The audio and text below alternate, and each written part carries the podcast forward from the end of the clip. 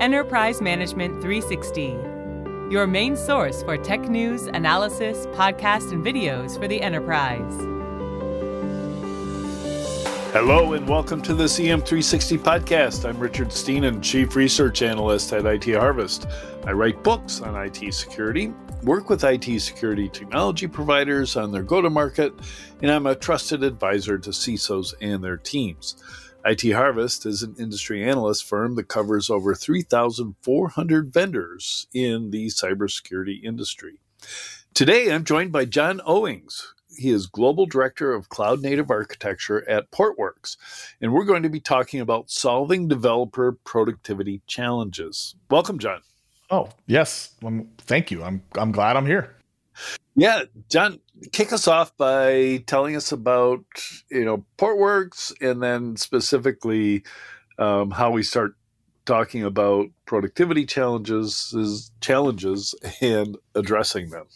So yeah, we we kind of moved into that space really because we're involved with containers and Kubernetes, right? So Portworx is a storage platform or a data management platform, probably the best accurate way to describe it, a data management platform that is built into and around the, the container ecosystem, which evolved over the last five years into mostly Kubernetes, which uh, how that relates to developers is that's where the applications are landing now. So we see, you know, 95% of applications are being developed for containers. And in order to manage those, nearly everyone, I won't say everyone, is turning towards Kubernetes in some way, shape, or form, a managed version, you know, something.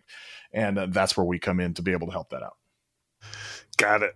And what's been happening over the last few years as we make essentially a transition to, um, you know, where we put our applications and just the, that whole architecture. Um, how do you feel about the market in general right now? Yeah. So, I, I mean, if you go back, right, and you see that just the explosion of app everyone everyone can write an application. Every every bank has a mobile app. Everyone so there there just there are millions of apps now right? And whether they run you know web pages or whatever it, there is such a demand for developers to you know to help businesses do what they do in a in a new or innovative way that uh, really getting that easy like making it easy on them is is job one right? So whether that is letting them select their own tools you know just the uh, different you know perspectives you know when it comes to delivering those applications right? And we'll talk we'll talk you know maybe talk a little bit about you know cloud native as a concept not maybe not the foundation so to speak but just that hey whether it's running in a cloud or on premises where it should look like a cloud uh, the developers expect it just to work, right? I I hit go on my code, I compile it, I push it to a repo, it goes through a pipeline, right? And all that is automated. And when it's automated, right, it's it's no longer moving at the speed of a person. it can't, right? It's all APIs, it's all driven by software, even just delivering that software. So that's why you know we've seen a big change in just the demand and also just the tooling and support underneath it uh, how it has to run. Got it. And you know, so we we've got super fast deployments, um, really cut and paste for how you do that. Right? It's uh, every time I go to you know create an app from open source, it's here. Just run this script, and it you know launches the containers yeah, and the clusters yeah. and everything you need. Um, so we've got lots of automation, but how does that impact innovation? You know, there's going to be at large companies, there's going to be a lot of restrictions on how you actually do that. Yeah, exactly. And so I, I think like the latest kind of trend in that is the dev dev DevSecOps, right? We've had a lot of people, you know, we've talked about DevOps for 10 years. Uh, in the last maybe two years, and maybe maybe longer, but like when I've seen it at least, is this DevSecOps, like building security into each one of those. So in the as these like super fast processes have started, right? They've realized that, hey, people can deploy to production really fast. One, like is that secure right? That's a question that you should have asked. And two like is that highly available? It's like is it going to work? Like is it or is it going to you know just because someone can you know go fast should they? And so a lot of the enterprises that we work with right they have lots of checks and balances built in right around you know how those things deploy how you know how you know what environments you can touch all those things.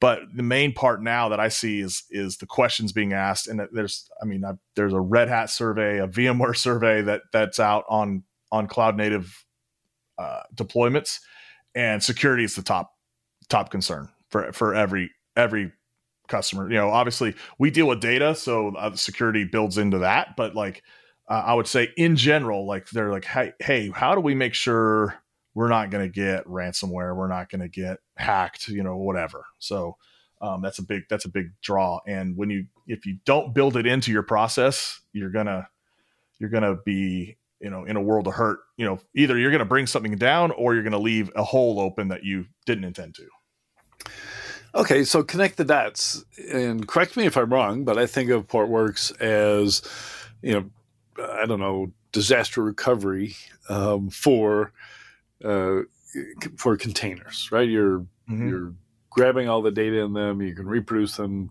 quickly if you have to roll back, that kind of thing. Um, how does how, how does that help? You know, reduce that friction and help people innovate faster. Yeah, definitely. So the you know connecting it back is that because it's a it's it's it does have DR, but it's more of a, a data management platform. So it it is abstracted from the physical block infrastructure and or block you know any infrastructure. Like I, I, say block like that's storage right? So but it, it's abstracted from that. And and so that you now um, can get that same experience everywhere and what that brings is yes dr so i can make sure i always have a second copy of the data so if i have a a node fail you know a, a a VM, physical node, whatever it is, I always can fail over quickly, right, within a few seconds to another place and not lose any data, right? That's that's what everyone's goal is. Like, I don't want to lose any data, so uh, we have that built in. But also other things because we control that platform, we're able to build in encryption, right? So we can encrypt that data anywhere. Where whereas if you're a, a cloud customer, you you know, hey, I don't want anything to be in clear text in the cloud, I can encrypt it, you know, as a whole, right? We build that in. Or like I have multi-tenancy. I have different groups that, you know, we can't let them see, you know, we can't let the admins be able to see the data because hey, there's credit cards in it or whatever, right? So we can encrypt those volumes all, you know, all separately, like with different keys, right? So uh, there's there's that, right? And then there's also um, a automation piece that's built into that, which which we call we call it um, autopilot, and what that means is like, hey, this is scale like auto scaling for the for the data portion. So you have auto scaling for compute and RAM, you know, RAM and network. So like at you know if you're in if you're in a certain cloud, they will allow you to just keep consuming resources, you know, if you as you grow. But the data part is not really part of that. So what we do is we actually let you grow that data. And to tie it back to the innovation or the, the, the speed to innovation is if you have to stop and troubleshoot downtime, if you have to stop and request more resources, that that slows the whole whole group down. And if you are a you know a bank we're working with, they they literally have sixty thousand developers. If they can't have to go wait for resources, it's a, you know it's big trouble. Yeah. so um, you know what I mean. That that they still get paid, right? And so that's just wasted money. So one for the business, they want those people to be productive. And two, like if you're sitting around, you're not, you know, you're not doing as well. You may be searching for a new job or something like that. That would be bad. Yeah. So um, obviously we want want them to stay happy and have, you know, that be able to deliver what they're doing.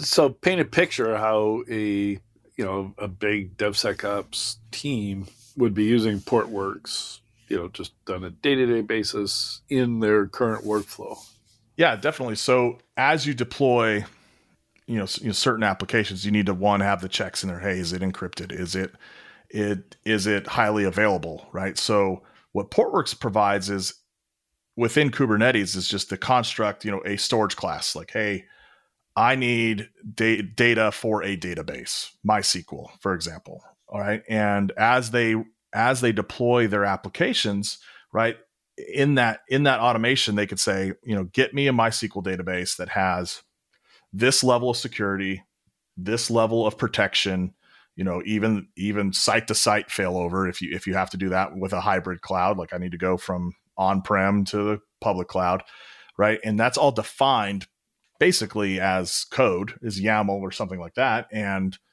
um, that just gets stamped out as a template for as they consume their resources, right?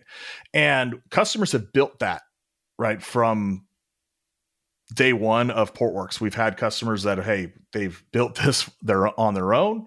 Uh, they've they've kind of built all those pipelines, and one of the things we're we're kind of looking at now is abstracting that even one more level and providing them an API and basically a menu of data services. So you're no longer saying, "Hey, I you know building your own MySQL service with this amount of security, this amount of of protection, data protection built in. Uh, it you know now it's just here's an API, give me a MySQL database, and all of the other parts are built in.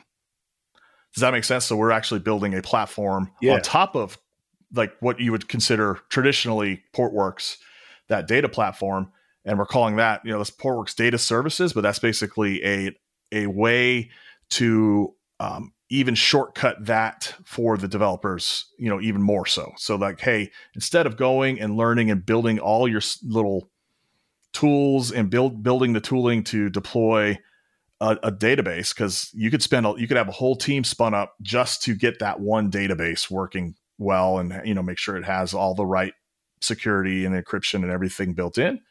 But you know, uh, then someone comes up and asks, you know, well, okay, that's great. You have that for MySQL. Now I want Postgres or I want Cassandra or I want MongoDB, right? So what we've we've done is created a common platform for all of those data services, whether you know whether it's MongoDB or Cassandra, MySQL, Postgres, uh, Redis, you know, some of the other ones that uh, many of the application developers will ask for, right? In this, especially in this day and age where they're like, hey, I just need, I don't need to go be an expert in Cassandra. I just need it there. and so we're providing that um, as an abstraction as well. So that's like a a, a uh, it's been out for a little over a year now, but it's it's a it's a abstracted way to kind of get developers away from Kubernetes. You know, they don't need to. It's a kind of a waste of time for them. They're too valuable to go learn Kubernetes. Go go produce value for the customer for your for yourself. Right. Yep. Work on those feature sets. So what you're what you're describing is a way I think that the development teams can focus on what they do well, and everything else can be, you know, uh, obviously a lot of thought goes into it, but you essentially templatize the processes you need to deploy. Yes. Yeah, we call uh, we, we the, the marketing name what they call they're curated images. That's what marketing calls them. I just you know I call them templates because okay. I'm just a just a you know partial engineer. Right right. Um, so you know if you take this down to the the pennies um, how does this improve the cost? Um, in a few ways right? One one is if if you're looking at that plat that database as a service platform right? Now instead of having a specialized silo team for each one of those databases. Really, the reason it was built was because a customer had that. They had a silo, they had a team for for Oracle, a team for Microsoft, a team for you know Cassandra, and one for Mongo, and that's that's unsustainable. One, I mean, I've been hiring people to to work in this world for for the last couple of years. It's hard to find people that are really good at this, and so um, making that simple for for those teams that run those you know whether they're dba teams or they call them data architect teams now whatever that name is right? It's going to change. But hey let's make that simple and give them a single operator a single api to work with that can do all of them. So that way you can have you can have deep knowledge in that and not have to like become so siloed and specialized where you you know you can't you, you're going to need you know 100 people to run it so that that's obviously a cost savings it's a simplicity savings all those fun things uh, in addition to that be, because we're able to kind of operationalize that the storage piece underneath and make that independent from the infrastructure right it's not tied to any particular hardware uh, whether it's a cloud or on-prem. There's, you know, even though we are part of Pure Storage, it's not it's not like only Pure. Uh, it works with anything, and the the best part of that is now because we can actually automate those pieces. You don't get so it costs money when things go down, right? That's that's everyone agrees on that, and if we can automate that uh, that piece, what we can get is uh, auto growth for the database. So this used to happen to me when I was when I was a customer. It was it, it was Exchange, so you can you can picture how long ago that is it was anywhere. I don't know if people run Exchange on prem anymore, right? It's all cloud based, but um, you know the drive that your Exchange server it fills up. You know what happens? Everything goes down. Your SQL server fills up. Everything goes down. So what we do is we op- we basically automate that where when it gets to eighty percent full just expand the drive right you go out you go off to the infrastructure you collect more resources if you need to expand that pool and boom you know no more sev ones at two in the morning because the database went down so that's that for me like as a as a um you know a former engineer that that's super that's my part like i love that uh, the business likes it because one in the cloud you can actually right size that that environment. So I no longer, you know, for what you need today, you don't have to guess. You know, we might grow to 200 terabytes tomorrow. So let's let's you know provision that. Well, eh, guess what? Like the cloud providers, they're still going to charge you whether it's one percent full or 100 percent full. So what we do is we because we allow that auto growth is that you start with 10 and as it starts to fill up it just grows, right? And if for all my storagey people out there that are that are starting to have a panic attack that it would just grow into infinity. Like you can't put a cap on it. you know, you don't. Yeah. You, you know, you don't want one day get a billion dollar Amazon bill. That would be really bad. That would be bad. And I just want to point out, once an engineer, always an engineer. So you don't have to refer to yourself in the past tense. yes, I, yeah. Well, I mean, yes, I still mess. I was writing Python code this morning for something oh, completely unrelated. So I'm trying to automate. Point. I'm trying to automate my son's, you know, the Wi-Fi, like blocking his his MAC addresses um, on the Wi-Fi, so when he doesn't do his homework, I can I don't have to. There you go. So you know, there's all yeah, it, I'm always finding a way to put those skills to work. so if um, you know, for essentially using a curated whatever you called it, a template. Yep. Um, what happens when MongoDB or Redis announces some new massive change, um, and you know you want to move to mm-hmm. the new version, but you know does that impact those templates? Do you have to wait for updated templates? So we're pretty good at um, releasing those for for two reasons, right? One, features, you know, features that come with the, the actual database platform. You know, so MySQL has a new thing or a fix, you know, in 14.7. Right now we're like on 14.6. Actually, that's Postgres is 14.6. We're, you know, we want to go to 14.7. We we provide that image uh, fairly quickly from release time. We do test it and run through some things, which is good. You should you should want someone to do that for you. Um, it's part of what you would pay us for, right? We we vet it, make sure it's solid. We release that, and it's a one click upgrade, or you know, to upgrade your platform. We don't force you to do it um, but you make it we make it very easy and it can be zero downtime for that upgrade as well because you have hey i have uh, multiple nodes. It can you know that's one of the beauties of kubernetes and containers is i can rolling upgrade those and not you know take everything completely down to upgrade it. On right. the other side is you may see an upgrade offered from us where the version number doesn't change like post postgres didn't change uh, why why is that? Like, well, you know, we we we are co- constantly checking for security risks within those images, right? So you know, there's if a CVE comes out, we will, you know, fix that and release the new release the new version um, instantly so that you you know you won't be uh, exposed to any kind of bad thing you know that, that, comes out so we, we watch for those as well and so you may see like hey it says update but there's no version number change. I mean other than the image version but like the actual database didn't change. It's because you know some other component of that image you know whether it's a, a runtime of some type has a has a patch. We push those out. Got it. So talk to us about simplicity at scale. Um, how how does that is that a uh, something that most teams aspire to i, I don't so to be 100% honest i don't know if people aspire to that until they've already gone too far down the road to realize they should have aspired to it a long time ago. and and that really comes down to is um, Kubernetes makes it easy to scale, right? The cloud providers, you know, you go get a managed version, it makes it very easy to scale. Uh, the problem is that the, the storage solutions aren't built to do that, um, especially some of the open source ones that are out there, right? They they're may they, they're built to scale, but like at some point they become all consuming when when at scale. So the simplicity leaves. Um, you know, it's great at three nodes, not so great at 150, 500, 1000.